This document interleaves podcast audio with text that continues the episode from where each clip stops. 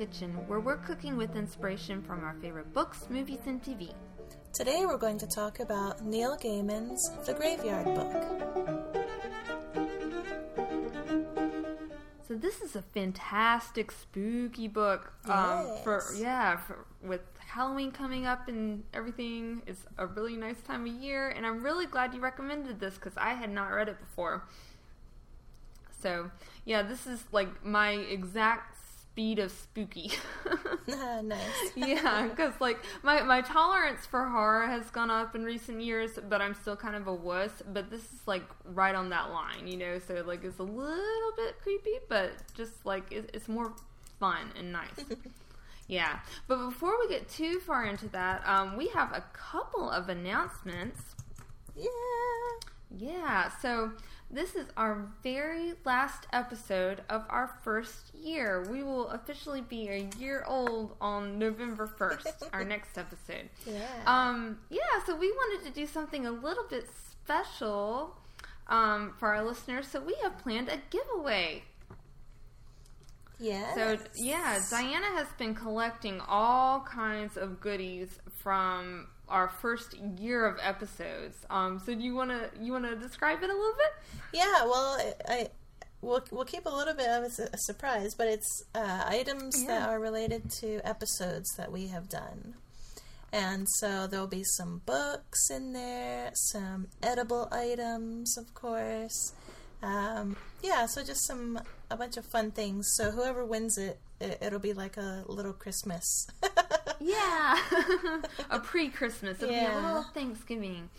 So, yeah. So, um, the way you can enter into that giveaway is you can go to our website at fictionkitchenpodcast.com slash birthday, and there's all kinds of things you can do. You can uh, tweet about us, share us on Facebook, um, Tumblr, Pinterest.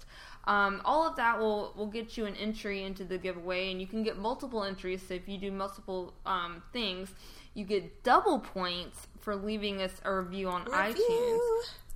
Yes, which we would really appreciate. We've gotten a, just a couple of reviews, um, really nice ones, and then a very honest three stars from somebody. So, So, yeah. yeah. so good review, yeah, good reviews are welcome, It- but honest reviews, Yeah, being very flattering course, won't you know. give you extra entries. So just Right. but, if, but if you really like us, but, but it would make us happy. so no, that's okay. I think maybe that you know that three star was from when we were very young. I think we're we're improving a little bit, but We'll have our um, yeah, we're trying at least. Um, yeah, so so please, you know, share us. We we'd um. I think we haven't like promoted too hard this like first year because like I at least wanted to make sure we were going to be really consistent. Um, and we have. We've like you know we've been rocking these out on schedule for a year, so I'm really Yeah. proud of us. Um, yeah, so I think this year we we'd really like to you know grow our listener base and grow our community because like I mean you know I've I've met several people through this podcast and it's been really fun to talk to you guys and cook with you guys and um yeah like just geek out together so um so the other thing we wanted to mention like apart from the giveaway is that um you know, kind of related to that, we do want to kind of grow our community a little bit. So, um, we welcome you guys to to cook along with us, and you can send us like pictures of anything you've cooked from our recipes, or like anything that you've cooked like related to topics we've covered.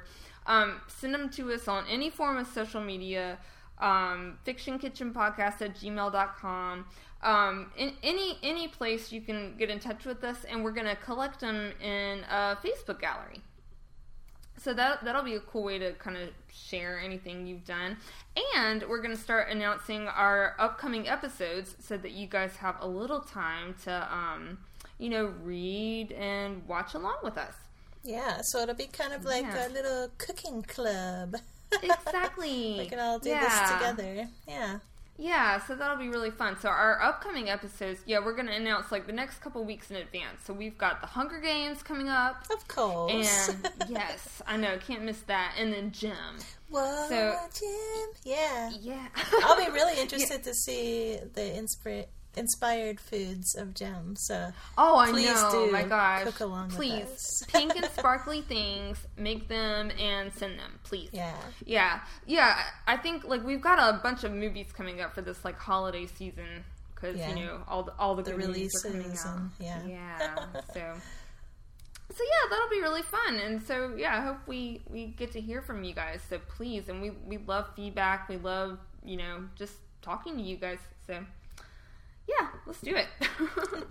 so giveaway and cooking club. So Yes. keep your keep your eyes out for that. yes. All right, so let's do some tasty time. Tasty time. so Diana, what have you noticed around the fiction foodverse these last couple weeks? Well, I want to share about O.M. Geary. Oh, you, you know, yeah, so it's. yes, I I follow that Instagram. So yeah. Yeah. So uh, it's Mike. Oh, I like. I know how to say his last name. Wait a second. Let me see. It's Mike Cravanis. Cravanis. There we go. Sorry, Mike.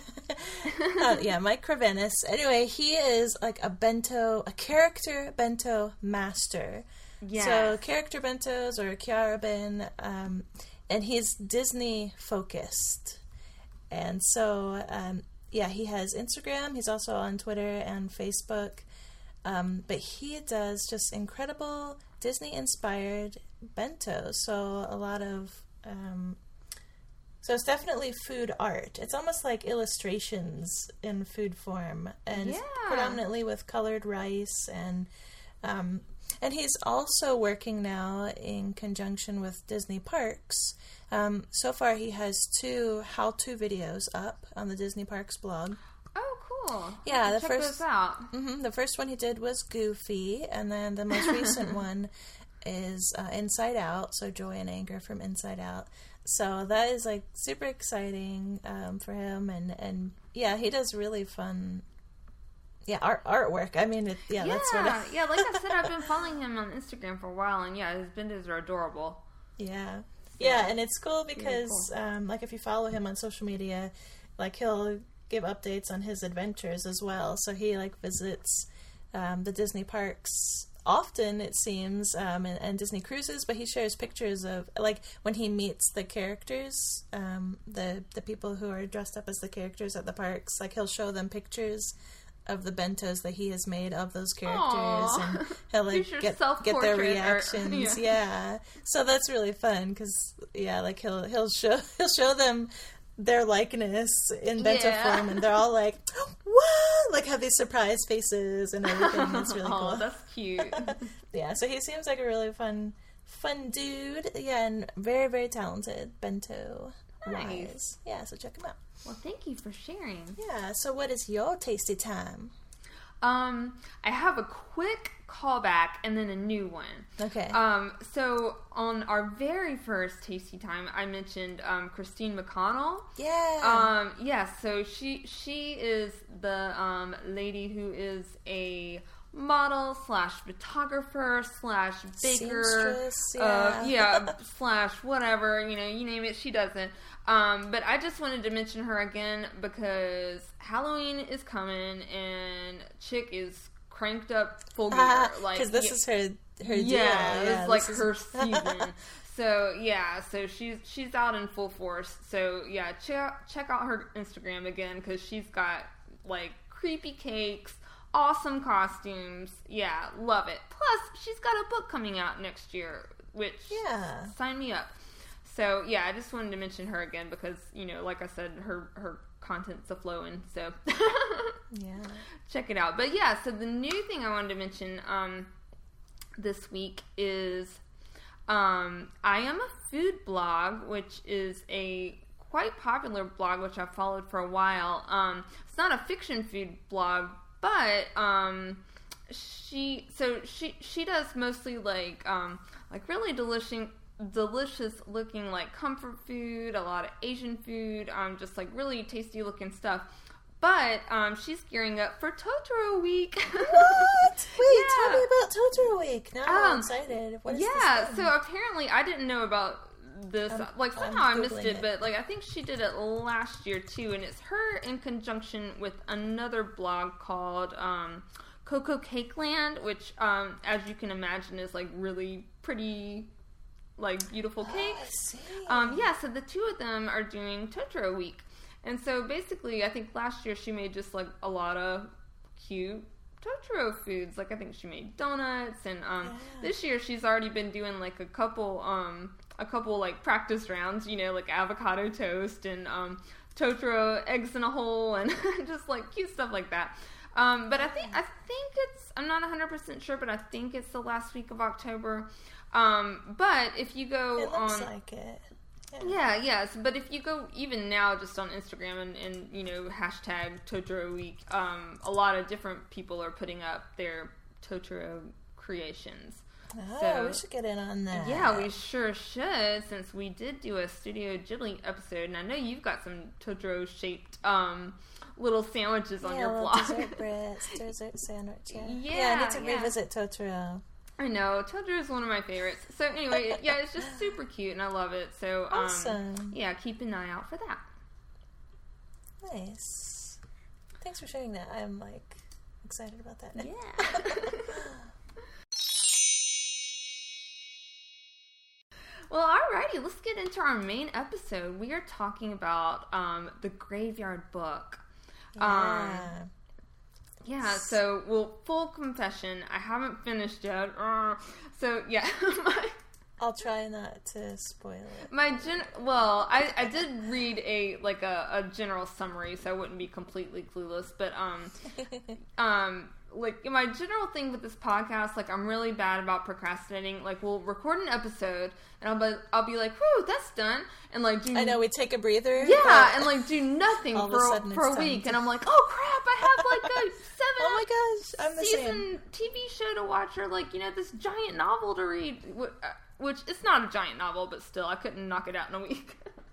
But anyway, um, but it is one of those things that like I'm dying to finish, so I'm going to finish it like right after this podcast is over because I'm totally Yeah. hooked. It's it's like I, I love it. There is a witch in the book. too. there is. I'm on the witch chapter. Yeah, that was actually the first chapter that Neil Gaiman wrote. Was chapter yeah, four, yeah. So, so I think there's like what, like eight or nine chapters, and each Eight chapters. Yeah. Yeah, and each of them are written like a short story, so they could kind of Exactly. like they build on each other, but they could also kind of stand alone. So I think you're right. So like Yeah. the general overview is, um, it's a little 18 month old baby who his like in the very first chapter starts off good. His family is like brutally murdered. Um, yeah. ni- wait, let's read the first. The Oh. first line. I'm like, oh man, what did Diana get me into? Chapter 1 How Nobody Came to the Graveyard. There was a hand in the darkness, and it held a knife. And there's an illustration with it, too. Yeah, yeah. There's illustrations in the book, which are pretty cool. Um, yeah. So this poor baby, like his his family's brutally murdered, but somehow he escapes the um the assassin who chases him into the graveyard, and his um. You know, panicked ghost of a mother, you know, asks that the ghost of the graveyard take care of him. So he's pretty much adopted by, um, you know, a pair of ghosts in the graveyard, but he's kind of raised by everyone who who lives there. So it's kind of a Yeah, play. it, it takes a graveyard to raise a Yeah, child. exactly. Yeah, Instead of it takes a. takes a village, takes a graveyard. Um, yeah. So, so the book like kind of follows. Um, they name him Nobody or Bod for short, and it just follows him. Like each each chapter um is like in two year increments. So he's growing up in the graveyard and having different, you know. Spooky adventures, and um, yeah, it's just really interesting, and um, it's kind of a play on the Jungle Book. Um, yes. yeah, but instead of being, you know, a, a little boy being raised by like wolves and jungle animals, he's being raised by ghosts and vampires and werewolves and whatnot. so Yeah. yeah, and it's just like a really interesting book. And like I said, it, it's walk it walks that line between like spooky and fun, you know. And Yes. yeah, so anyway, Yeah, I've been it- talking a lot. Well, no, yeah, no, that's perfect. Um, yeah, so the book was published in 2008. Uh-huh. um, and it won a ton of awards in 2009. Uh, let's see, it won Newbery Medal, the Hugo Award for Best Novel, Locus Award for Best Young Adult Novel, and the Carnegie Medal. And then it was nominated for a slew of other awards. Um, but yeah, it was published in 2008. But uh, Neil Gaiman actually like had the idea for it back in like 1985. Some, Yeah, I read somewhere that. roundabout. Yeah, and inspired by his own little son, who was at that time about two, Hmm. and um, so they they lived in a house that did not have a a backyard or a garden or anything. Uh, so he would take his son across the street to the churchyard. And so he could like ride his little tricycle around. And so he would so neil gaiman was just you know with his son on one of these little outings and watching his son pedal around gravestones. And uh, and then he had this idea like what if Yeah. a child you know a child was in a situation where he was raised yeah just like the jungle And what a you know, great spark of yeah inspiration. So that's that's pretty. but cool. it was interesting like yeah so he had this idea so long ago um oh and and also uh, something not only just the fact that his son was in the graveyard um, but also that his son seemed just very content and comfortable there yeah, like not at all um disarmed. yeah Yeah. uh, yeah or alarmed by Yeah. Like being surrounded because because he was oblivious you know but also yeah and that just kind of brings up the wonder of children it's like everything is new to them Yeah, so like they, they're they have no concept of th- I sh- they're like you know, equally should be equally surprised by everything. not, You know. yeah and and that everything is just normal to them Right. even if it's not normal to us Right. because they don't have any what is it they don't have like a point of reference yeah, Is that yeah. I was about to say it yeah, is? a reference. Yeah, and so and and that is really cool because because I think about kids and and also just if you're thinking about the supernatural or um, you know seeing a ghost or something, which yeah this growing you know being raised in a graveyard yes like you said it's like these ghosts and other creatures and um, but it's just everyday occurrence for the main character but yeah kids I mean, yeah, they don't have a point of reference, and so they wouldn't know to be afraid of a ghost, or you know what I mean. Yeah. Especially if if they're so young, that is what they're um, that would become their norm. Exactly. But, you know. Any- anyway, um, but Neil Gaiman didn't start writing, or he did not write the book, the Graveyard Book, um, at that time when he was inspired. He wrote a little bit, and then he put it away because he, in his mind, he thought this story deserves to be written when I am a better writer. Yeah. So he did a lot of practice in between 1985. Yeah. And yeah, and like you said, he wrote it in yeah. bits. Yeah, yeah, and and he yeah published a lot of other great books. Um, but yeah, and then he came back to it, and at that time, his child uh, was his little boy that was riding around the graveyard. He was a grown man, like, and so he so the the story would not have been the same, of course, because now his own experiences had changed. Right, so it really grew up with him, and that's it's kind of Yeah. interesting that like you know each story does kind of make a jump, and then you know Yeah, it's like two years or so age difference Yeah. each each chapter for the main character.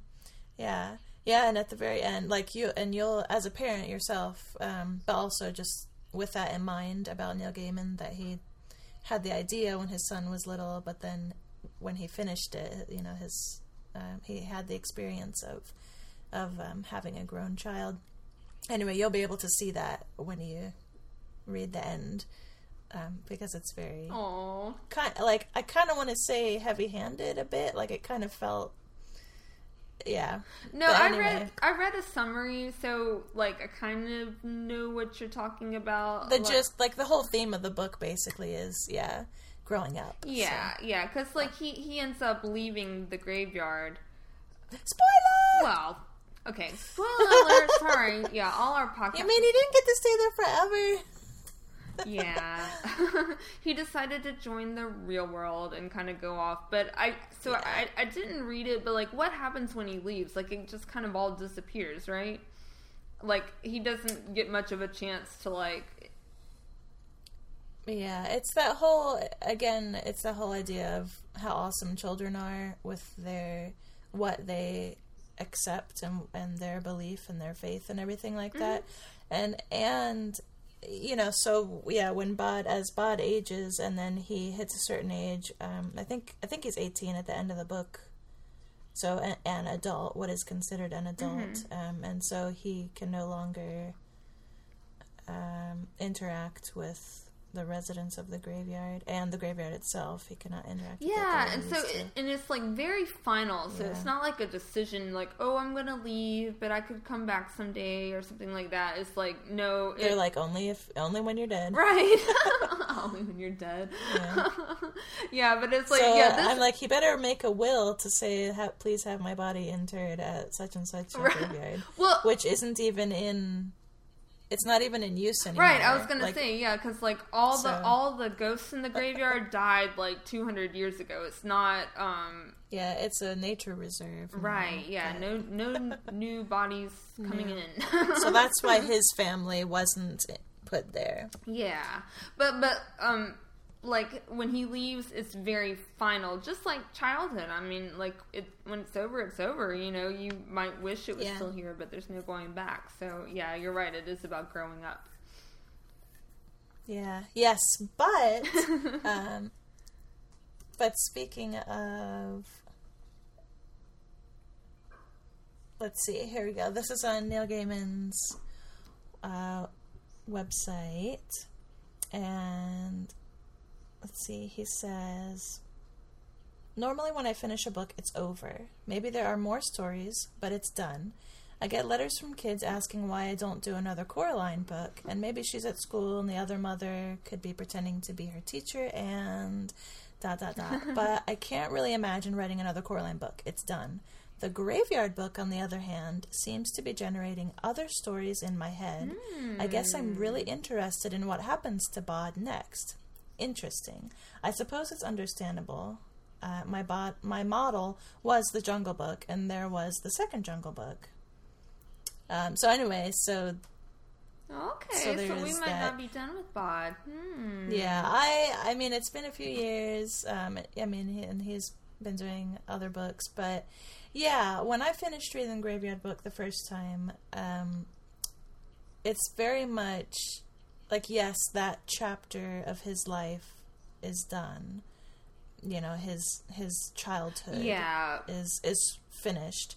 But you know, the fact that he goes out into the wide world, Yeah, it's like his next adventure adventure's just beginning. You know? have adventures and travel. Yeah, Yeah, yeah. and um, so, and like, well, I don't know if we can like spoil spoil more, but like, we learn towards the end of the book that there are these organizations, and so uh, certain organizations, we assume that the bad one is kaput, um, but not to say that others wouldn't arise. But anyway, um, and then there's a good organization, and and they have a certain mission to protect the boundaries of this world, like between life and death, etc.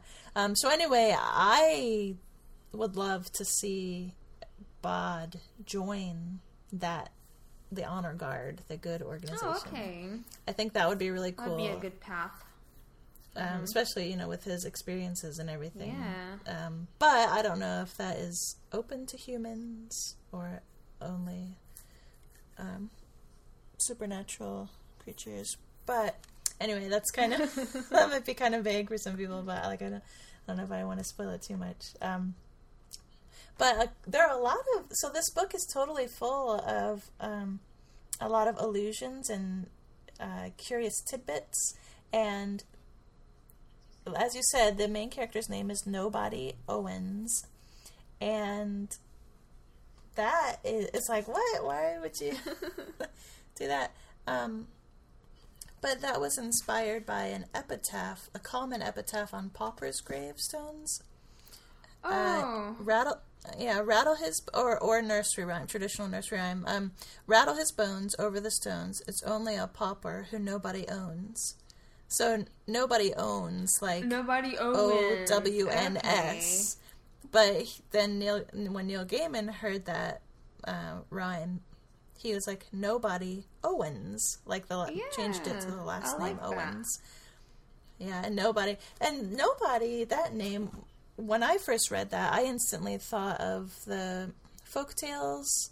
I can't remember the specific ones na- now, but it was it's like um, it, when interacting with fairies or um, people of fairy, uh, there was anyway that tell them your name is nobody. Like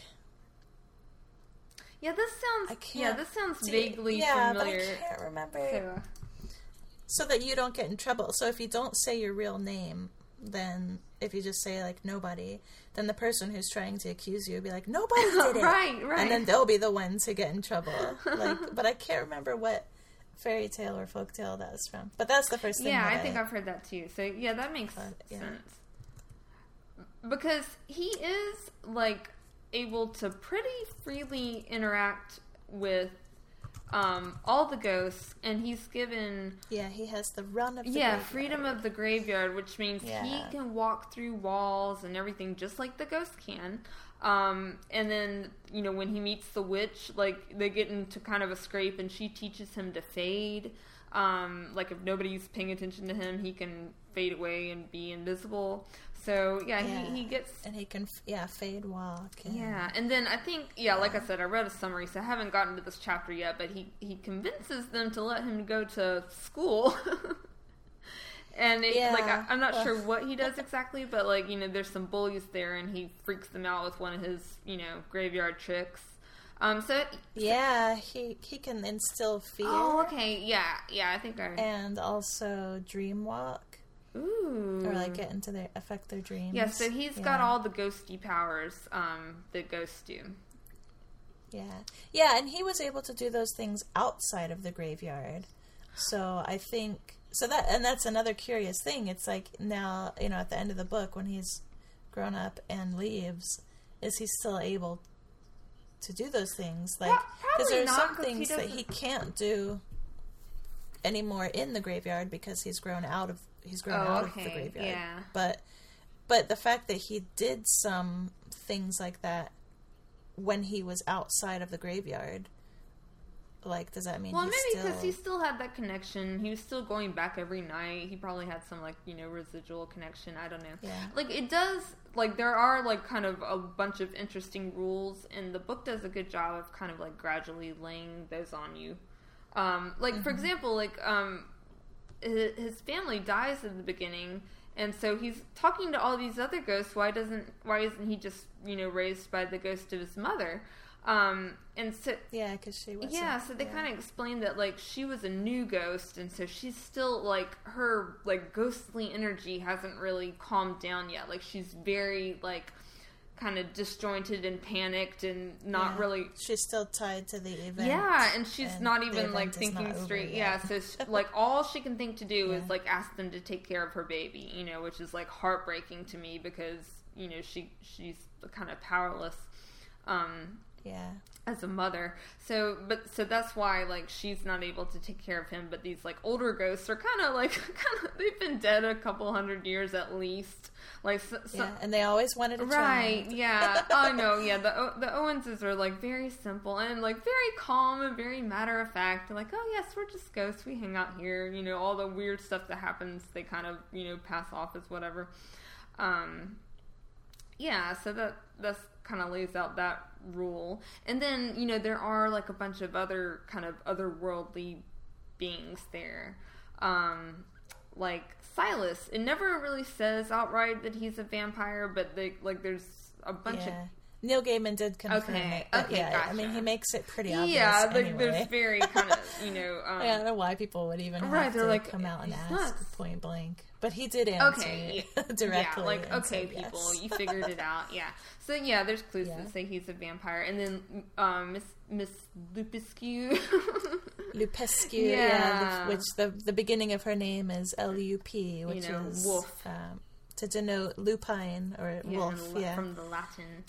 Um, yeah, so she is a werewolf, and then we've got some ghouls. yeah, them guys. yeah, Yeah, and there it's like the 33rd president of the United States, and which is what? Who is It's it? uh, Harry S. Truman. I looked it up. Yeah, Truman. Yeah, and then what is it? The Bishop of Bath and Wells. yeah, and some Or the- kind of like am I um, mixing 'em up? Anyway. Chinese. And then Victor Hugo. Oh, Victor Hugo. Yeah, that was pretty funny. the president, or yeah, somebody of China, like some authority of China. Yeah, in China, but like, but and you just assume it's because they. I mean, you could assume it's because they inhabited their bodies. Right. Yeah. that they actually that they actually were those guys. Well, either that because it says because they tell Bod that they can change him into a ghoul, and so Right, like you wonder become- if they simply took those names or Were, were, have they, actu- always been? were they once Have they always been? bodies like. Well, no, yeah. well, no, yeah, because they, yeah, they say that there are like two ways you can become a ghoul, and so either they like eat you, or I don't, or like something, some other way that we don't, we never got to find out because Bod escaped. Yeah. He But did yeah. not want to become a ghoul. Yeah, yeah. So the, with those guys, that was that was that was interesting scenes with them because they were like comical, but then they were gonna like. Bod was in real peril with Yeah, them, yeah. even though it was a very strange, like It, yeah, it was a weird dynamic because they were just like so Yeah. silly, you know, and and just but like then just terrible. yeah, but kind of yeah, like, terrifying at the same time, which kind of makes it even more scary, you know, because they're kind of like unhinged in their you know Yeah. behavior and stuff, and and they threaten to either eat him or make him a ghoul. and those are his choices. yeah. Yeah. And that was really interesting too uh, about with Miss Lupescu too. That's that's where we learned definitively that she is a werewolf. Although there and has she- been like she has gray hair Yeah. and like at the same time she showed up, a dog showed up in the graveyard that was gray and Yeah. was kind of Yeah, that kind of was a. and uh, it wouldn't let him play with her. That that kind of cracked me up because yeah, like Mrs. Yeah. Lupescu is like I mean she she's a good person, but she's very cranky and Bod doesn't like her much. And then like the, you know the dog has the exact same temperament because it is her, but like you know it, it won't play with him or anything. So I thought Yeah. that was kind of funny. yeah, and I I like- how um, she said that she's a hound of God, and that reminded me of the Grimm story. Oh, the hound, Um, yeah. Yeah, how the wolves were of God. Like Satan created the goats to destroy things, like to eat up all the good stuff. Um, and then they got out of control and then God created the wolves to like keep them in check. And so that so that's what when when I first read that Yeah. the, um Hounds of God it reminded me of that um, story. But also like that is a real name for werewolves um, historically. Okay. Yeah. Interesting. Um, yeah, and there so there's I actually don't know much an about account, werewolf historical lore. account. Um, well, there's a just like a lot of other popular um, supernatural entities. There's a lot, a lot out there. Um, but there's one story, um, Theus of Kaltenbrunn. I don't, I don't know. Sounds right to me. But anyway, um, in sweet uh, or Swedish Livonia. Anyway, it was in the late 1600s. Um, but there was a trial that went on. But this the guy said claimed that he was a werewolf, and he used the term "hound of God," and he said that um, he and his fellow werewolves, their job was to go down to hell like three times a year and fight with the devil and and his witches Hmm. In order to get back whatever what they had stolen from people, like grains and livestock, Okay. etc. Yeah. So so I thought that was really interesting. Um, like this, so there are historical accounts of, or anyway, there there is that mythology um, that exists outside of the Graveyard Book about um, werewolves being called hounds of God and like fighting for good, and and that's how Miss Lupescu describes, you know, why she calls herself a hound of God. Um, yeah, is that they like that she well she says that that they like protect the borders and um, and that they like don't run run from a fight and yeah, so it's really really cool. And that was actually uh, what she said to Bod then, which was kind of towards the beginning of the book, um, was like foreshadowing Mm-hmm. for what we learn fully at the end of the book. yeah. too. Yeah, which like just the ta- like reading about that it, about the honor guard and their mission. It's like just so open for another book, you know. Yeah. Like it doesn't even have to be about Bod, but I mean, we right, because to that see him. But like I mean, just, just introduced. the activities of the honor right, guard. Yeah, Right. Yeah, because I um like I was very much wondering about the whole thing because I haven't, you know, like I said, I'm only halfway through, and so um I was wondering like where does this the man Jack, you know, he's the one um who pretty much murders Bod's family. So like who is this guy and why is he, you know, Oh my gosh, I could. I know you could. so, but I'm just saying like like um It's interesting. Yeah, no, it's super interesting. So I was like wondering who he is and why, because like he's still searching for Bod. Like you know, Bod got away, um, but Did you read the interlude? no, I haven't is- gotten to the interlude yet. It's I I'm done with Okay. the four. I'm done with the witch chapter.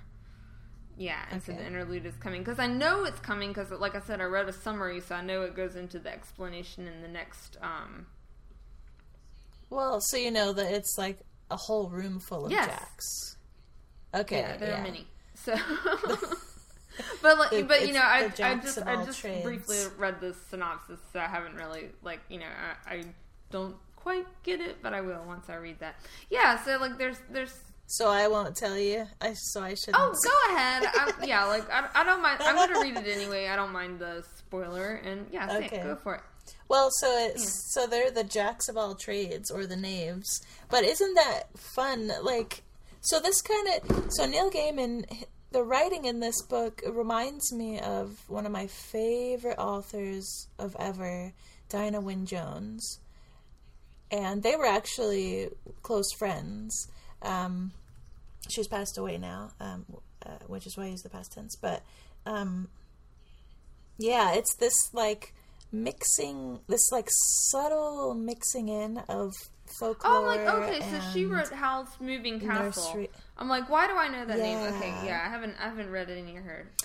So, okay. But she would do. I oh my gosh, I have poured over her books. Like I love them, and but she would do this same thing, but it's like these subtle references to like folklore and and things like that that are kind of in the back of your head and you and they in the back of your mind and and they're like s- kind of a little familiar Right, yeah, because he and then at the end she like reveals and then you're like oh, Oh, my that's gosh what that was. now i remember that or you or it's stuff that you can google and you'll be like oh my gosh Right. Yeah, there, like there were. because i've googled a lot of stuff from the graveyard book and i'm like oh it's this Yeah, you're exactly right. Yeah, 'cause there were several instances of that. Like I in the in the witch chapter, he said something about like um like his idea of witches and something about like the chicken house or whatever with, with or the house of Oh, yeah, yeah, Baba Baba Yaga, Yaga, you know, yeah. you know, but like he never like really comes out and, and says it. And then like there was something else. Oh, um, Jack was going to cut the thread, you know, of of his life. So that's back to um, the fates in Greek mythology. Yeah. Yeah. So there were like several like little things that i know yeah you could totally and the lady on the totally gray miss it, or it like just enriches the story for you. You know, like it's not important. You Yeah. can still understand the, the story without it, but it. but yeah. it adds a lot of depth and that kind of familiar mystery like i don't but it totally reminded me of diana jones and which remind is, just reminds me more of why i love her books and i so it makes me want to like read I, I think there are maybe some a couple of her books that i Mm-hmm. haven't read i don't know probably not i'm like looking at my bookshelf right now i think i've read all her books but anyway um now i forget why i brought that up Oh, about the jacks. The, so the jacks of all trades. And so, and then you realize when, when they're talking to each other, they use their last names yeah, like Frost. or they include their full name. So, yeah, like Jack Frost, Jack Dandy, um, Jack Jack Tar, which I had to look that up, but there that's what a nickname of sailors used to Oh. be because they used tar on the Hmm, ships. Um, so Jack Tar, and yeah, so anyway, but there's a whole room of them, and so it's like you know, oh, what are the other ones? But it's all the, so it's Jack of all trades, um, and then all of the, whatever phrases throughout history have you know, there are many mm-hmm. Jacks, but I like off the top of my head, I, I'm like trying to think of but yeah, I can't like I can't even think of any more. Yeah, Jack Frost. I'm thinking of like Jackalope, but that's that's, That's not, not a, a jack of That'd be really trades. funny if there was like a rabbit with Yeah. antlers like sitting in a chair in that same room. And you're like, what? Wielding a knife. Oh yeah, very But- sinister. Um, but yeah, the so the lady on the gray. It's the angel that of death, right? Yeah, but um, based on Rhiannon from the Mag- Oh, Mabinogion, um, and which she is related to Epona, um, not the horse from the Legend of Zelda, but the the goddess, the horse Yes. goddess, um, and from Roman Mythology. Uh, mythology, yeah, religion. And so, yeah, and so she, so Epona, she would, she's a, a woman who would ride uh, a horse, and she sometimes was um, seen as a psychopomp or a being to, who leads souls um, to the afterlife. Um, but yeah, and then Rhiannon, I don't know if I'm saying her name right, but um, yeah, she had a pale horse, uh, which what you call like a white horse a gray, or a you know a pale horse you call them a gray.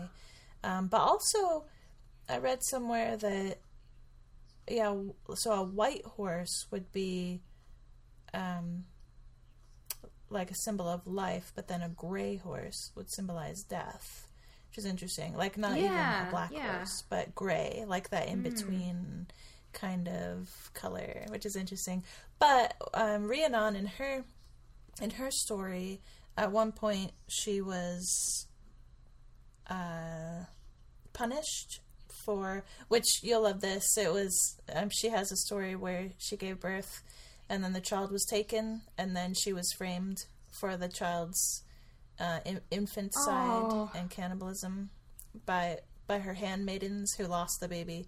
Um, they put blood, like puppy blood of all things. They Oh. killed a puppy anyway, and put the blood on her mouth to, and then accused her of eating her child. But remember, yes, like when we talked about fairy up. tales, there was child that. eating Yeah, has come up before on this podcast. yeah, Yeah. But of course, she didn't do it. But she was persecuted for it. But her husband still loved her. But he, anyway, for part of her punishment was um, to offer travelers to carry them on her back into the city. Huh. and so that's also part of in the like in the book graveyard book she says like well well she meant on the back of the horse but to carry the Oh, people, okay. um you know So an allusion to that story. Hmm. yeah so just yeah things like that so the lady on the gray yeah so that was yeah that but that imagery was familiar to me but then i had to look it up to really figure out you know like where Yeah, where that came from. yeah so i love Yeah, i love know. that It that makes it's it that so, kind yeah, of so rich.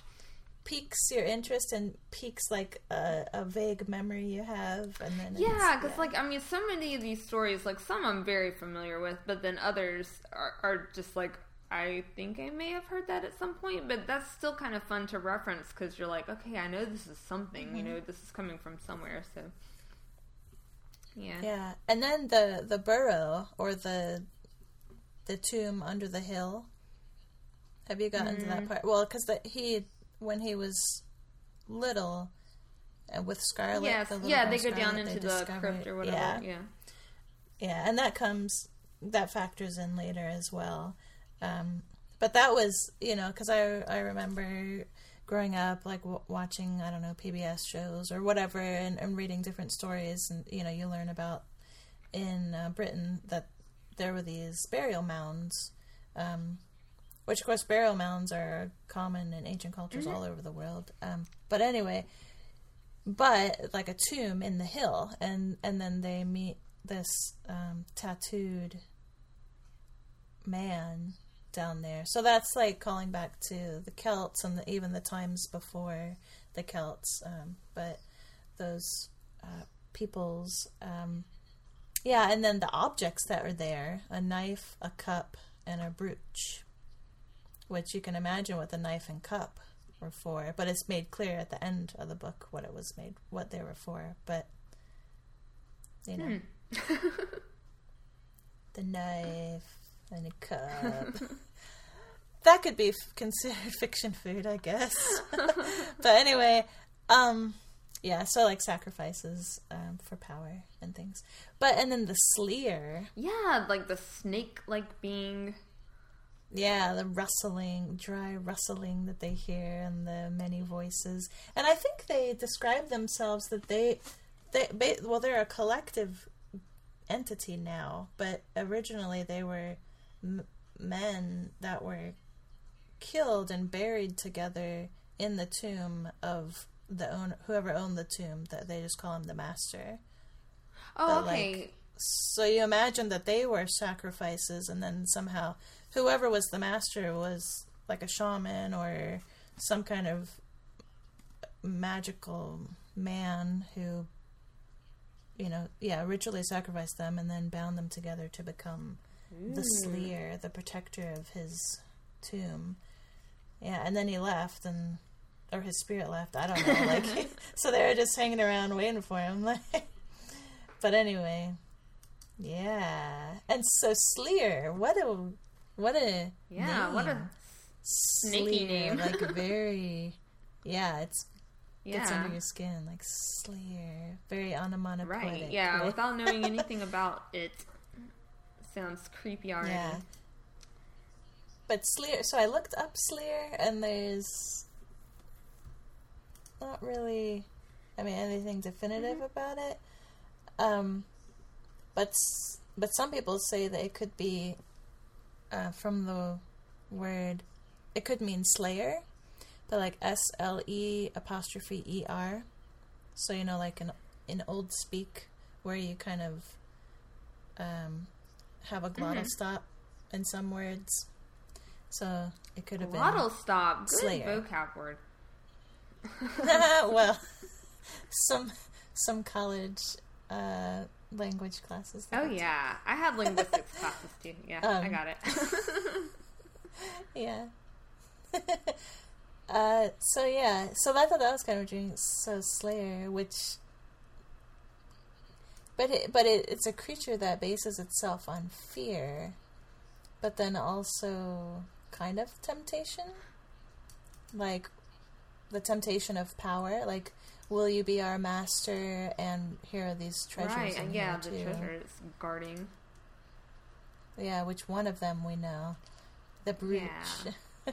Does not have a practical purpose like the cup and the knife, but it has some kind of Mhm. enchantment, we assume. Yeah, because like um, you know, Bod Bod steals it um, in order to And he's not affected No, by he it is though Yeah. because like he, he takes it. Um, he, he's trying to buy a headstone for the witch because she has no headstone, um, which seems like some piece of mythology too. so, um, but he Mm-hmm. takes it to this like I guess pawn guy, um, and he's slightly affected by it because when he gives it to him, it says something about like he wanted to keep it for himself or he had some feeling to keep it, you know. Um, Oh, did it? I didn't yeah, even. yeah. So, but then the um the guy he gives it to, Ebenezer, what's his name? Uh, Bolger. Ebenezer Yeah, Bolger, Ebenezer very Bolger, evil.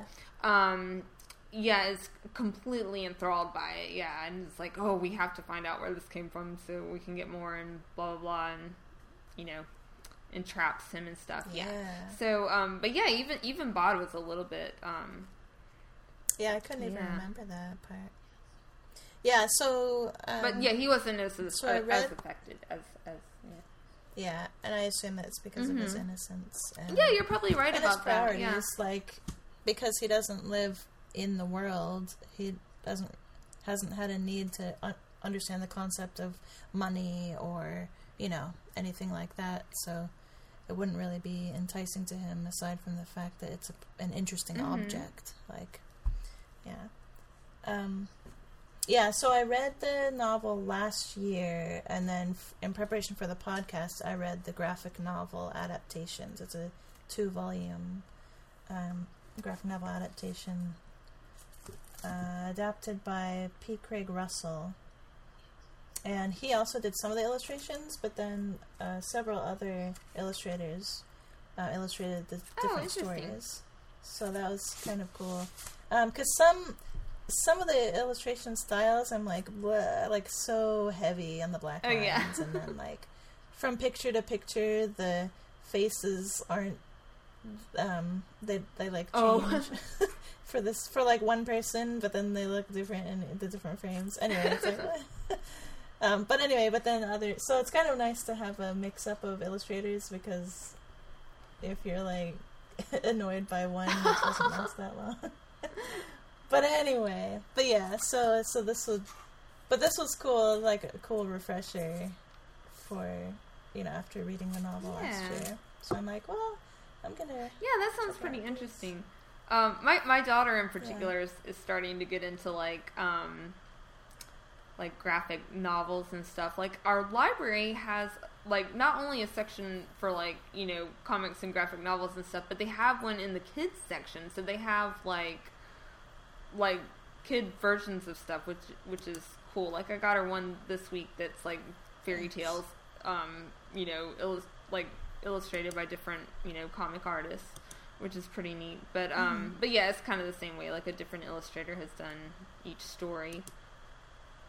Um, oh, but, but see that, that also at the library this week, um, I got a couple of Neil Gaiman's children's books because he has like a ton of children's books. I think, yeah. Oh, nice. Um, yeah. So I was like, oh yeah, we yeah, got, the first one I read was, yeah, Wolves in the Walls. No, Did I haven't get? read that one. Um, I know he he wrote all those. That was one what's of his little, earlier ones. Um, There's yes, instructions. we got instructions and then like an ABC book. Blueberry Girl. Oh yeah, and then there's there's also a newer one. It's yeah, like we, I, I didn't get the What? Chu books, but we we read. because they were probably Well, too we've read several of those because, but I did I didn't even realize Oh, it was okay. Neil um Gaiman because like the the ones we got the ABCs and the instructable ones they are a little bit kind of like darker, you know, so you can kind of kind of tell. But like the 2 Mhm. books are just like, you know. Typical kids books, and I mean they're super cute, but like you know, there, there's nothing about I didn't even realize there was more oh. than one. Well, I I, know there's like, like, Chu Goes to School, and I feel yeah. like there was another one. I could Yeah. be wrong, but it, Yeah, it was a, a couple. yeah, years ago, but yeah, I think we Yeah. read those at some point because, um, So yeah, Wolves in the Walls. That was the first. I think that might have been the first Neil Gaiman book that I ever read. Uh, when I worked at the toy store, and we had, um, I think it was new at the time, and it came in picture book. Um, and then also, I traded my dad for a goldfish. I can't remember the exact title, but there's that one also. Um, yeah, and then Coraline was the second oh, nice. of his I, I I want to read. Coraline because And, I oh my love the movie so much, and so yeah, I I, I want to read. The, Yeah. Oh, I think you'll I'm love sure it if you haven't. yeah. Yeah. So I want to re- I want to read that. But I read it uh, when so I was living on my own. Well, I had a roommate or two, but like so I was in this house and I was like reading in the kitchen or something, and I was by myself, and then there was a right right off the kitchen. There's a that's where a washroom was, but we the door was closed. And then I was reading. There's a part about a hand, like a disembodied hand, that is, you know, kind of like thing from the family. Anyway, it's just like Yeah. scurrying along. I was reading that part in the book, and then I hear a Oh, sound in that room, and it was like the, I was right near the door in a cha- sitting in a chair, and oh my gosh, it was Oh, a rat or a mouse or something. But like, but still, I mean, the timing. I was like, but anyway, yes, yeah. So Neil Gaiman, his books. Yeah, and then I Dave Dave McKean is commonly paired with his books. Um, like like that's the illustrator for the American version of the Graveyard Book novel, and and for Coraline, and anyway, but his illustrations are very atmospheric, like very Mm. creepy. Oh my gosh, super creepy. And there is a movie called Mirror Mask that I forget when it came out. Um, I watched it years ago, and that was very much based off of Dave McKean's illustrations. Like the, it's a live action film, but it has like computer Oh, okay. animation and stuff in it, Eh, or maybe just regular animation. Um, Oh, I know what you're talking about. Yeah, I, I just googled it. Oh, that movie was too weird for me. like too, I don't know, creepy. Like, I guess yeah, his artwork is. I mean, it's a good pairing, like for Coraline and and stuff. But it, I mean, it's very, it's very, it conveys creepiness. Yeah, I like the style, but yeah, I, I'm So, looking I at The Wolves this. and the I'm like, this movie might be a little too trippy for me. Yeah, Mirror yeah, Mask, just based was- on the yeah, illustration. But so Neil Gaiman, but that also brings up so Neil Gaiman. He so yes, he writes novels, but he's also done well known for the Sandman comics. I think that's actually the first where I encountered his name. I never read the comics. yeah, same um, here. Like that's how I was always aware attracted to him. the covers, and then stuff like. American Gods and like Yeah. lots, lots of other things. Yeah, which is becoming a TV series or Yeah, a miniseries yeah. soon. It's in the works. Um, I think a miniseries. Yeah, I'm not 100 percent sure. Yeah, so he so he's also involved. So aside from novels, picture books, and comics, he's also involved in um, TV and movies. Like he does screenwriting, um, and he's written some episodes of Doctor Who, of, of various other other things, and he's also made guest appearances and voice appearances on shows like Simpsons. So um, would you call him a jack of all trades? Yes. and a master of all. yeah.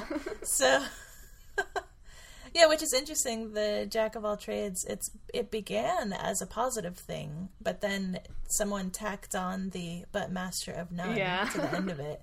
Mean meaning so then it's a Right. negative thing, meaning like you dip your toe in all these pots. Wait, what?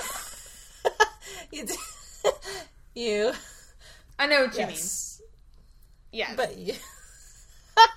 I'm mixing up my metaphor. I'm mixing my whatnot. I like it. But no, yeah, you're right. He does many Yes. things and he does them all well. Oh, and something that really surprised me years and years ago, and I thought it was awesome. His, um, he actually did the localization of the translation for Princess Mononoke. Oh, interesting. Yeah. So he didn't do the translating, but he uh, localized or he um, made the translation uh, palatable to American Okay, audiences. gotcha. I guess that's word of it, or English speaking audiences. Yeah.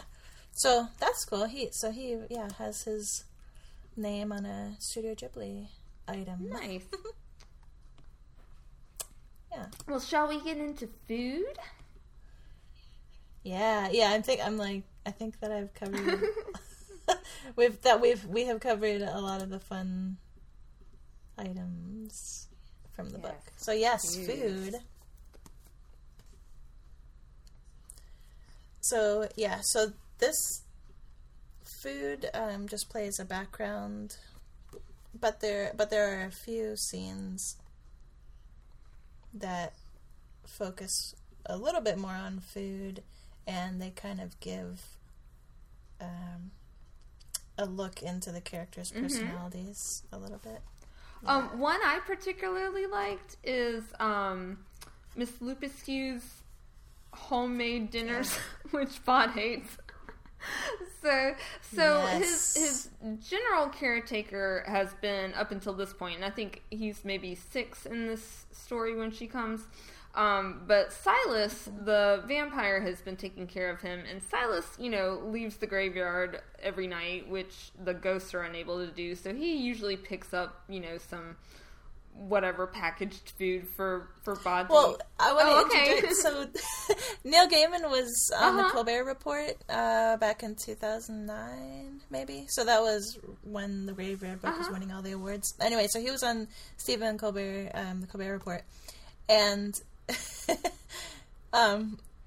So Stephen Colbert was like, "How do you, like how do ghosts even raise a baby? Like, what is?" The... And then Neil Gaiman was like, "Well, I cheated. I put a vampire in there, and he can leave the graveyard, and he brings back like fast food and stuff." Yeah, he's like, I gotta So think logistics here. so yeah, exactly. Because Yeah. I mean, otherwise he's eating roots and grubs, I guess. Because it is a it is Yeah. a nature. And he was already two, so you didn't have to worry about like like well, yeah, but I was thinking about that. He did have to worry about diapers because he's wearing a diaper in the first. Yeah, I know, so It's right? like okay, there's some logistics, and like when he talks about his clothes, like he's wrapped in a sheet, and he has no shoes, and he has long, dirty hair. He's just yeah, he's like yeah, Mowgli from the Jungle Book. Um, so, exactly. Yeah, but yeah, I think the first food that he bring Silas brings him is like a Yeah, he brings him a There's that, banana in the very first yeah. story, and he's a baby. Banana, Oh, I want to talk more about this first chapter Yeah. in a little bit because, of course, like any good person Yeah. with narcissistic tendencies, everything I read is about me. So, of course, like the the baby in the first um, chapter is my son. so. So many parallels, yeah, because yeah. they're about the same age. But anyway, like, so he's six in the story with Miss Lupescu. Yeah, So Miss yeah, he's used yeah. to eating like um whatever junk chips, whatever that Silas has been bringing him, and Miss Lupescu Yeah. brings him stuff like homemade salads, like beet and bulgur salad. She's got like a beet and tomato salad with the vinegar Yeah. dressing, and And you imagine she's from like Yeah, East- must be. Yeah, like she definitely Asia, has an like- affinity for beets. Yeah. But like this is the kind of stuff that I like to make and my kids hate. so like or or they they go Are through phases. Like sometimes they like it and then other times they're like this is gross, I'm not eating it. Um yeah, like my my kids aren't super picky, but they definitely you think she'd have I mean, if they've been fed chips up till age six, you know, they would definitely. They already turn their nose up at this like beet salad that I try to give them. So yeah, so this, yeah, that made me pretty happy because I'm like, yeah, because he's talking about how gross it is, but I'm sitting here like, oh, that sounds pretty good. Num, num, num, I know. Yeah. Like, let's have a lunch date, Miss. Yeah, and she's kind of like, um, I don't know, prissy and cranky like I can be with my kids. So. yeah, she's Yeah, stern, exactly. Yeah. so yeah, I enjoyed that. Yeah, those were cute scenes because he, what is it? She brings him this food, and he's like, "What is that?" Bod asked, horrified. and she and she's like, just Good take a bite and don't Yeah. spit it out. And he's like afraid he'll throw it up. Yeah, like Yeah. this is like me and my kids at, at the. now you eat both. I make them for you. I- yeah, so I'm like, oh, this is close to home. But so yeah, that was pretty great. Yeah, a food from Silas mostly came in packets, purchased from the kind of places that sold food late at night and asked no questions. no one had ever brought him food in a plastic container. And with a lid really, before. like, it smells What horrible. would a said. vampire know about food? You know, he just probably pick, picks up any old Yeah. thing, and the kid the kid likes it, so you know it's all good. But um, Yeah, yeah, and we learn. I mean, we can infer that Silas has always been a vampire. Like he was never Oh, a okay. human, because otherwise he would have memories. well, he would, but it could be Like- just like so long ago that he's like, or he just has lost his taste for food and gotten a taste for blood. Yeah, the way he's portrayed, though, like I I mean, you may be right, but I'm just saying, like, imagine. Well, no, I mean, may, or maybe you're right. It's been such a long time that he's forgotten that. But I, I just imagine re- like ra- helping to raise a human child, like he would have some memories to share, like experiences to share, if he had yeah, been true. human once. But he isn't really a talker, not so. but yeah, like Silas and um, yeah, and and the rest of the honor guard and like they're just so like I want to yeah I want to know more about them. Maybe you'll get Anyway. another book. I know. Even if we had just like little short stories or something, Yeah, like a maybe a compilation of eight short stories. That sounds good. exactly like two years apart. okay, so what else have we got food wise? So yeah, so Miss Le- Lupescu did the the soup and the salad, um, and then we've got, um, oh yeah, and, sh- and further on she brings him dumplings swimming in Oh lard. yeah, there's like a thick whole reddish purple paragraph soup about all the with gross of things sour that she brings cream. him. Yeah. Small, cold, boiled potatoes, cold, garlic heavy sausages, hard boiled eggs, and in a gray, unappetizing liquid. That's like what they would have at the wedding. right. The, the gray. he ate as little as he could get away with. Yeah, so she brings him all kinds of stuff. So- And yeah, none of it sounds like terrible, although like he is just repulsed by it. so he's like, I like my food fried and brown. so yeah. yeah. Yeah, in little packets. Yeah. Um, and then. Oh, and then and then after the Ghûlheim incident, um, yeah, she brought him a small meat pie and a huge bag of chips she had bought from the fish and chips shop at the bottom of the hill. The two of them shared the chips, and once or twice, Miss Lupe- Lupescu even smiled. And I think this is really nice because like this shows her softening up to him because she got him the kind of food he likes.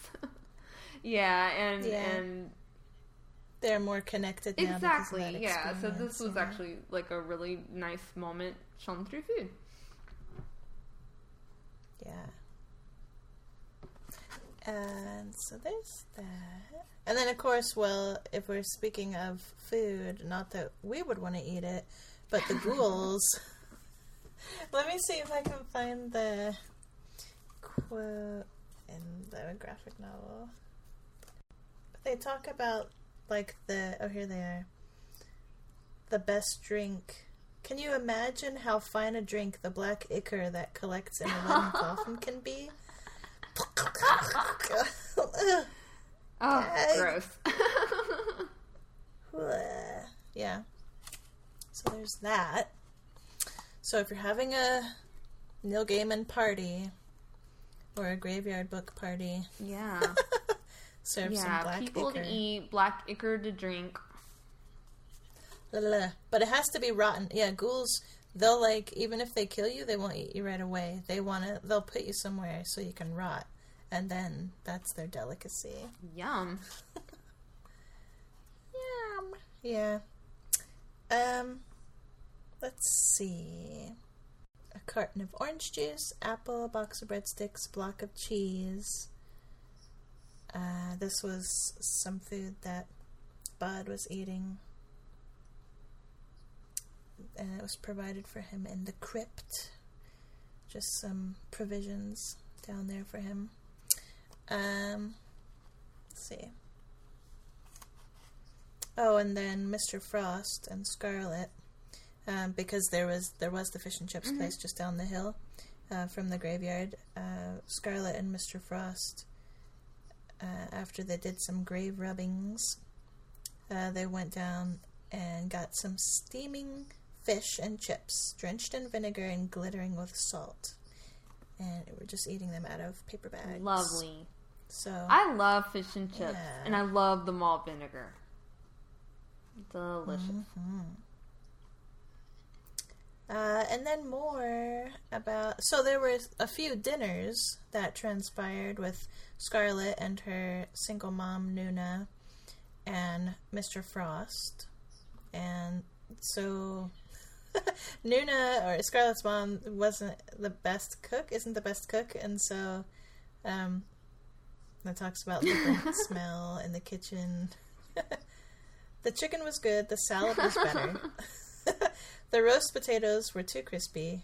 No such thing. Um, and then yeah, and then there were chocolates. Mr. Frost brought chocolates for Scarlett and her mom. And can I just that bothered the, the What? heck out of me. I was trying to think of another word. The whole Mr. Frost, Scarlett, her mom thing. Oh, see, I, I didn't get that far. So you got a single mom of a daughter, and then the, the the mom of a the single mom of a daughter, and she's letting her daughter traipse around with a middle aged that's pretty single man, like get rides from him, go over to his house, da da da, and so um, so as I said, I read this novel last year, and I did uh, write a review for it, and so I had to like go back to my review to like see what my thoughts were back then, and that's one that because reading the graphic novels, it didn't, and also because this is my second time, so things didn't hit me as they did initially. Um, and then the, the graphic novels um, not containing all the text, of course, that a novel does. Anyway, um, so I had to go back to my original review, and so I'm. let me see where I wrote it. Letting a girl hang out with an older man who's a new acquaintance is disturbing, especially if the one doing the letting is the girl's single mother. This bothered the heck out of me and made me wonder if some sort of enchantment was involved, but there wasn't, at least not that was explained or shown in any way. Like like we can imagine that there was some Right. you know, like how because uh, because well, um reading the graphic novels, it kind of the kind of illustrations and stuff kind of make it look like maybe the mom was in a daze somewhat like yeah do you want to come back for dinner? Or some i don't know. That, yeah, But- you're right. That would make a lot more sense because but really that bothered me so much. What kind of parent would like and yeah, a single, parent, at that and like, not to mention like she had- females, had, like- disappeared once before. You know, um, yeah yeah, like when she first meets Spot in the graveyard, she disappears, and then yeah, I think that would make me super, just regular protective, not even overprotective. Like that's totally reasonable to like know where your child is. So, and not send him off with some strange man. it's like it, I like so I can kind of see maybe that the mom was under Thrall. some kind of yeah something, but Scarlett wasn't. Like it didn't seem like But Scarlett, was. I mean, sh her personality, like, i- is is I'm so very just like, So um, yeah. uh, what am I trying to say? Um, Well, I remember when I read the novel the first time, I was like, "Get yeah, outta here." no, no, you're totally I right. Yeah, that really doesn't make into any sense. So whatever that word is to describe that. but yeah. And I do I do like so that's kind of a spoiler, I guess. She does. okay, don't worry about on- spoilers. We've spoiled a lot. Yeah. Okay. Yeah, so she is not with like Bod, you could see that Bod I wouldn't say he was in love with her, maybe, but I mean oh yeah, there was definitely a attachment to her, connection, and especially because and he yeah, was like she was sad. the only um like really person he had talked to. But even yeah, if she he- wasn't, human like she was very um adventurous and very open, and um yeah, was kind of connected with him. Yeah, and and you could see at the end when they have um like when, at the ending of the book, you could see that she's kind of shallow as well. Like I I feel like it was exposed more a little bit more and more when she was reintroduced Yeah, into I'm the story when interested to see older. how she is when she's grown up because I think she's like five, I think, or six when we first meet her, and then she moves And away, it's and then she comes back 10 years when she's like later. fourteen or fourteen or fifteen. 15, yeah. yeah. So I, yeah, I'm interested to see how she's grown up. And she and she does seem like a but still like outspoken and adventurous and whatnot but but more but yeah just kind of a little bit shallow and and then yeah she can't really handle the stuff that transpires um Well, understandably, she- I don't. I don't yeah. blame her for that. Yeah. It's pretty heavy. So it's her, yeah. So she turns out being like afraid of Bod, kind of, um, and then yeah. But then Silas makes everything okay. He's Silas is very thoughtful. like he pretty much gives settles things uh, how Scarlett wanted that, like according to her desires, which is kind of nice. But anyway, but yeah, but I I appreciate that. Yeah, at, so like at the end of the book, it's Bod. Like Bod on his own is going out to discover the world and himself. Like he's not attached to in a relationship with Scarlett or whatever. Yeah. Like I really like when books do that. It's like relationships are great and they can help like help you discover who you are in, in a sense like but i feel like but i appreciate it more when authors write it so that the character discovers or at least does some discovering of who they are on their own like as an individual not attached to Yeah, I agree. French kissing and stuff Like- do you know what i mean so i liked i liked that that he was himself and on his own journey at the end Mhm. yeah so more food so um Well, let's go back to the first chapter. Um, Okay. When he's a baby, running from this assassin. Um, yeah, and and one of the very first descriptions of him, like the um, like the Yeah. the man Jack has come to his room, so he's killed the whole family, and he comes to the baby's room, and the baby's not in the crib, and um, but he says he can smell him. It's like, oh, he was here, and he has like a, a milky smell. Um, and then he smells chocolate like chip chocolate chip cookies. Yeah. Yeah. and this like description I love, and it broke my heart because like all babies smell so good, always, even when they're like stinky, they smell good. and so yeah, so I, and I liked the description of chocolate chip cookies because like it just seems like that is a food that embodies innocence, you know, and childhood. well And that so- reminds me of the movie michael was it oh, john travolta yeah, where he's like an and angel. all the women yeah. said that he smelled smells like like chocolate chip cookies. cookies and stuff Oh, I forgot about that. But yeah, yeah, exactly. Like that's just such a like an innocent, pure smell. And then we do get chocolate chip, chip cookies again later when he um, takes the brooch and goes to um, Abanazer oh Bolger's yeah doesn't he have some place, and he but he has some like stale chocolate chip cookies in a drawer. some biscuits Yeah, so they didn't sound that great, but um, hey, whatever. Sounds good to Yeah. to bod. Um, but yeah, I I love that description. And then um, like you like you mentioned before too, like he comes to the graveyard and they're you know the all the ghosts are like, okay, we're gonna take care of him. Now, how are we gonna feed him and this and that? And and you know, Silas gives him a banana, which he's happy about. And that reminds me of my son too, because my son was went through a. He still likes bananas, but he went through a stage where he was like obsessed with them. Like he would get up Yeah. first thing in the morning and be like wanting bananas and come downstairs and he knows where they are um, we keep them like on the the counter kind of between we have like a kitchen and then like a playroom and there's like a kind of a window in between um, so we have him up there on the counter so he runs around to the playroom side and climbs up on the toy box and gets his own banana.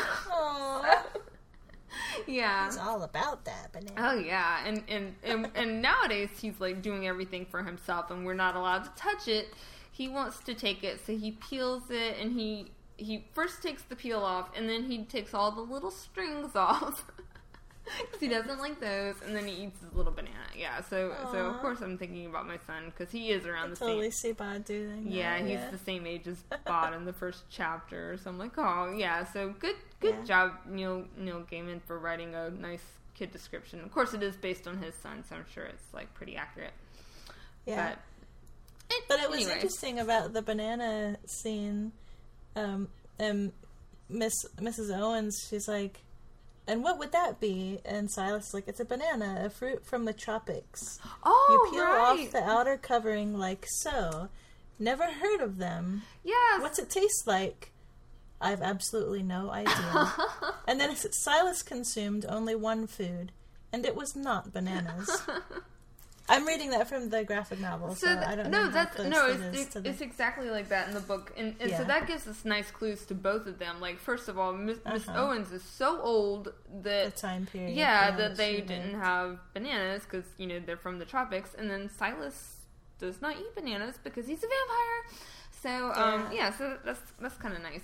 But babies love bananas, so Bod gobbles it up. So Yeah, there was another reference to, um, like f- the time of food. I think it was, oh, like one of the ghosts said that Scarlett was a had the face of a squished plum or something, and then she's like, "Don't you mean a tomato?" And then was like, "No, he wasn't around when tomatoes were." It's something like that. yeah, I I don't I, don't marked it, remember that, but that's pretty funny. Yeah, marker it is. no New World foods will be referenced in, in this graveyard. Nope. So you can imagine that Bod was probably a whiz at history. It does mention that, like in, school, that he's good at history, but he adds in like tidbits that nobody would know about. like first-hand knowledge of the times that yeah, didn't make it into totally the be like a historian. Oh, I like that, yeah. um, and then one of the foods at the end of the book is the pizza restaurant. Um, so uh, Silas takes Bod um, to a nearby pizza place Of course he does. Si- to show Silas him how to use a menu. He knows all the good food, even though he doesn't eat it. So, So he's so he and Silas sat near the back, and Silas showed him how to use a menu, how to how to order food. Silas ordered a glass of water and a small salad for himself, which he pushed around the bowl with his fork, but never actually put to his lips. And I love this. Bod ate his pizza with his fingers and enthusiasm. I cannot remember the name of that type of uh, wordsmithing. I don't. Bod ate his pizza with his fingers and enthusiasm. So it's like, but it, it has a name for that kind of. oh, like a mixed. um Yeah, so Bod ate his pizza with his fingers. Bod ate his pizza with enthusiasm. Like, but it puts them. so, yeah. Anyway, Hey, you already dropped glottal stop on us, so I think your I your like grammatical and linguistic uh, terms are used up for this podcast. So ugh, obviously, I've been trying to think about it all day, and I cannot. I'm like, I remember I had a class and we talked about it, and I thought it was awesome, and I remember like forming a bunch of sentences like that because I thought it was just so Yeah, fun yeah. clever. And now, of course, I, I didn't know there was a term for that, but now now So- it's gonna bother me. Yeah. If any of you listeners know what that Any of you grammar geeks want to write in a fiction kitchen yeah, podcast is it called grammar? What do you even call it? Like a part of grammar or a device? I don't know. Yeah. Device, literary device. yes. But it is pizza with his fingers and enthusiasm. Well. so there's that. And there are other food mentions, like, at least in the graphic novel, when it's the interlude with the jacks of all trades, they're all like, they're in this, like, men's club or something, all drinking coffee and stuff. uh, and that's in the illustrations. Um, yeah. So anyway, that's all the. Those are the more prominent food um, Yeah. images. Yeah, there was an apple tree that was somewhat near Liza Hempstock's grave. Yeah, so that's Um, in that the Bod graveyard, and it, and it mentions Devour all the apples. that yeah. Bod learned to wait till they ripened because he used to eat Yeah, the, the unripened apples, and he got sick. Yeah, so. Probably got the squirts. Sorry, we had cattle that had the squirts often back on the farm. There was like a pear tree near them. Okay, anyway. so tell us, let's talk about our All right, recipes. recipes. How about, tell me about yours. Okay, well, I made chocolate chip cookies. Cause yeah, because I loved that so much, and I'm like, okay, I want, you know, I'm thinking about babies that smell like chocolate chip cookies, so I'm gonna make them. Um, Yeah. and so I was also excited about the recipe I chose because it, I, it's one I've been wanting to try for a while. The um, much talked about 2009 uh, New York Times chocolate chip cookie recipe Um, And that's the award winning year for the Graveyard Book. oh, how interesting! 2009. Oh, okay, that's Yeah. very coincidental. But yeah, maybe hmm, I don't know. Maybe something was in the air. Um, some like chocolate chip cookie. Yeah. in the air. The vibes. Yeah. Um, so this recipe took the food world by storm in 2009, and so um, basically it's just like um, two different flours. Um, which I have been learning about different flowers. Do you know much about different flours? Like I always see, I don't know. It depends. I used to see recipes like listing this or that. I'm like, oh, screw it, all purpose. Um, it's called all purpose for a reason. But this one calls for um, cake flour and bread flour. oh yeah, you'll totally get different textures. Yes, and so cake flour. Um, I actually I didn't buy cake flour because you can easily make it at home by just um, for every cup take out two tablespoons and add two tablespoons of cornstarch. And so, like, yeah, the cake flour is meant to give it kind of a crispy texture, and then the bread flour is high in protein, so it will give it a chewy texture. So you get both these things by using both of these flours. nice. Yeah. And so then it's got um, brown sugar and white sugar. And you're supposed to use these fancy chocolate chips that they didn't have at my grocery store, so I just used regular. Well, I used the quote premium chocolate chips. I'm like, okay, let me at least shell out for these. so, but yeah, they turned out really nice, and I've still got some unbaked dough. Oh yeah, and you are supposed to let the Cookie dough. yeah, and I also ate some cookie dough. Full disclosure, delicious. Um, yeah, but you're supposed to let the dough sit at least 24 hours because um, I've Oh. seen many articles on this and some that have done like comparisons.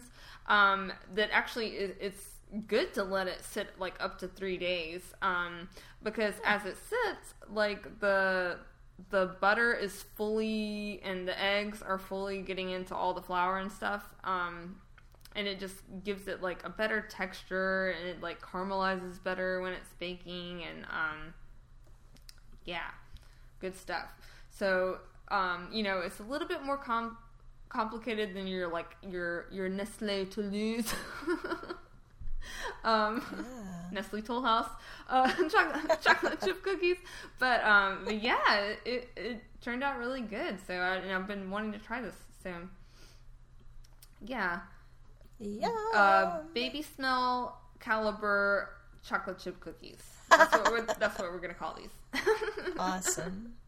How, And oh, go ahead. you previously made uh, beet soup, right? That's right. Yeah. So yeah, if you want to make uh, Miss Lupescu, Yeah, I was food. very much t- check out Carrie's recipe. Yeah. Yeah, I was tempted to make her, um, yeah, her beet and bulgur salad or her beet and tomato salad because both of those sounded pretty good to me, if not to Bod. Um, but yeah, beets are good stuff, so I recommend them in general. Yeah. Because it does say later that she like because the first time it's like the beetroot barley beef stew or something, and then later on it says just like a, a purple stew with like sour cream on top. So that Oh, one that okay, yeah, like, me of what you borscht. Um, Yeah. It's interesting to me that she was like into beets and not like like really Raw meat. meaty stuff. Yeah, 'cause, Yeah. I mean, I guess like She did give him a meat pie at one point. That's so. true. Yeah, but it wasn't like you know every meal is like slabs of beef and. I stuff, know, it's one- yeah. She. So yeah, so that's interesting because it's like yeah, you imagine that she's like from Eastern Europe, Yeah, you know, and, yeah. and also the way she speaks and Exactly. yeah, this like, and she's trying to help them to be healthy and all this stuff. So it's like her cultural healthy food is beets, I guess. Yeah, and beets are very But- healthy. yeah. All So- So, what about you? What'd you make? Fish and chips. so, um, yeah, it was. So I used. Um, well, I have a deep fryer, but I didn't use it this time. I I did the candy thermometer in the large pot. Um, but yeah, so the fish. They turned out it's so simple. What'd you batter. use? Cod? Yes, I used cod, but of course, you know, you could use different like whitefish, like tilapia or something like Mhm. that. Um, but the, it's flour and soda water or club soda. Oh, nice. Yeah. Easy peasy. Yeah, so it's easy that'll peasy. yeah that'll give it a little bit yeah They were so crispy, like yeah crazy crispy. And then the the chips or the fries, um, yeah, they were they were good. It was just re- I just used russet potatoes, uh, and then you know you soak them after you slice, you peel and slice. Um, I guess you wouldn't have to peel if you didn't want to, um, but and then you put the potato uh, pieces slices in cold water, uh, and then you yeah you fry them on a low heat setting like 325 for um, just like a minute or two, and then take them out and let them drain, and then put them in again once the heat reaches um, up to like 375. Put them in again for like four minutes, Oh, and then they're done. Yeah, I've heard that's a good technique, like the double. Yeah, and they were sweet. cooking. Like they didn't have any flavoring. Like I didn't put any extra bits. Like I did sprinkle a little bit of sugar, like when when they were finally done and um, on the paper towel. But like it was, they were really tasty. Like a little bit of sweetness just naturally from the potatoes. Um, yeah, and then I had uh, Nice. malt vinegar. Because, yeah, in the book it says they were drenched in malt vinegar and sparkling or glittering with salt. Nice. so- yeah, and then, uh, you know, put them in a little brown paper bag, rolled it down, and just ate it. ate it like that. So, That sounds delicious. yeah, so that was a good, a good meal. We had that for dinner one night. Yeah. Yeah, that sounds really good. I have got to get a candy thermometer. Yeah, I think I just found mine like at the grocery store. It's Yeah. totally not fancy. but still, so- like super useful, you know. I think yeah, there's like for candy and for for, and deep for frying, frying and things. yeah. yeah, yeah. I just totally guess when I'm like I don't deep fry very often at all, but when I do, I just guess. Yeah, that's why I recently because I have the little Fry Daddy, but it's because it's a small uh, deep fryer. It doesn't have a dial for heat setting. Mm-hmm. It just has one basic heat setting, and I think that is like three seventy five. oh, okay. So I recently I've been using Yeah, so you have more uh, con- just oil in a pot. You have more control so on your stove. Yeah, yeah. Cool. So that was that's my recipe. nice. Very nice. Yeah. Um. So some something else I wanted to mention. Um, the Graveyard Book. It was optioned for film a few years ago, um, but it changed Ooh, hands, and now, yeah, Ron Howard is set to do something with it Yeah. in and in conjunction with Disney. I think it's going to be a Disney.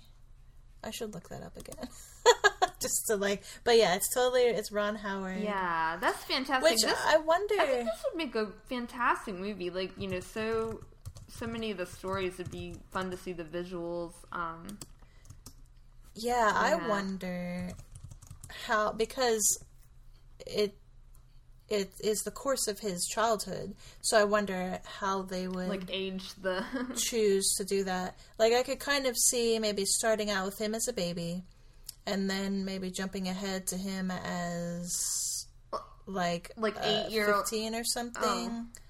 Well, I mean because I don't know if they'd want to get that many different actors. well, yeah. I'm just saying, like I, I think like a like a baby, of course, and then like a child. Like several of those stories in the middle could happen during childhood. You know, Yeah. so just like one age, and then like like Yeah, because I could see them, yeah, grouping the stories and adapting the stories to fit one one age. yeah, and then and then like at the end, maybe it's him yeah, like when he leaves. leaving or something. Yeah, so but yeah, so that would totally be curious how how they would do it. Like, would they do it like chapters? Because that would be an, make an interesting movie if they did it like short stories, The way- like with some kind of Hmm. just transition in between. I, I mean, if they wanted to be like totally different.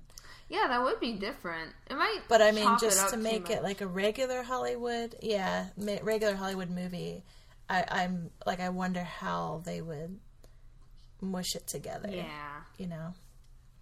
Um, yeah, so it'll be from Disney, and Ron Howard uh, will direct it. I wonder if Neil Gaiman, because he's already a writer, a screenwriter, so I don't if know if he's adapting it? if if he'll be yeah. Um, but anyway, so that's something to look out for in the next few years, Yeah. I guess. Um, and also, All Hallows Read is coming up. That's uh, something that Neil Gaiman started years ago. Uh, and instead of giving, well, you can still give candy to people, but the idea is that you uh, leave a book somewhere on Halloween for someone to find and take. Oh, nice. I think I've heard it, heard of that. Yeah, All Hallows Read. um, Well, nice. Halloween's see. a coming. Yeah. So All Hallows Read is a Halloween tradition. It's simply that in the week of Halloween or on the night itself, you give someone a scary book. So check it out.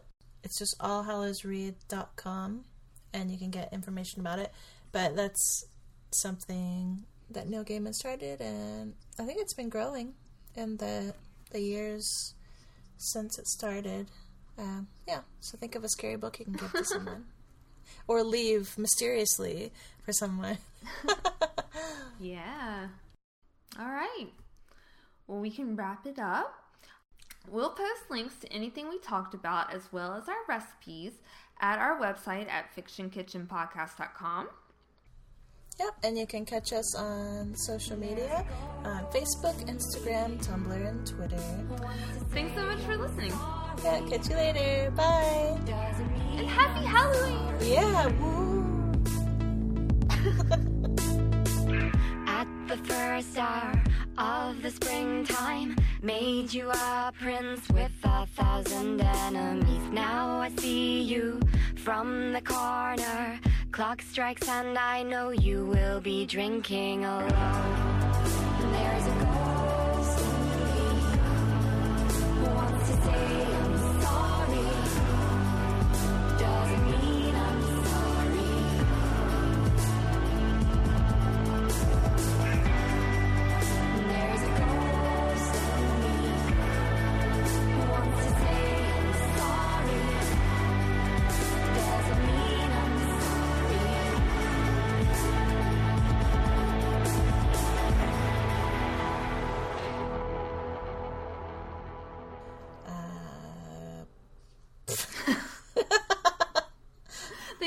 On Twitter. Oh. Yeah. On Twitter, we're at FKPod and all the other places. we're Fiction Kitchen Podcast. Something like that. Yes, that's true. you can find us. You'll find us. We're Yeah. there. We're everywhere.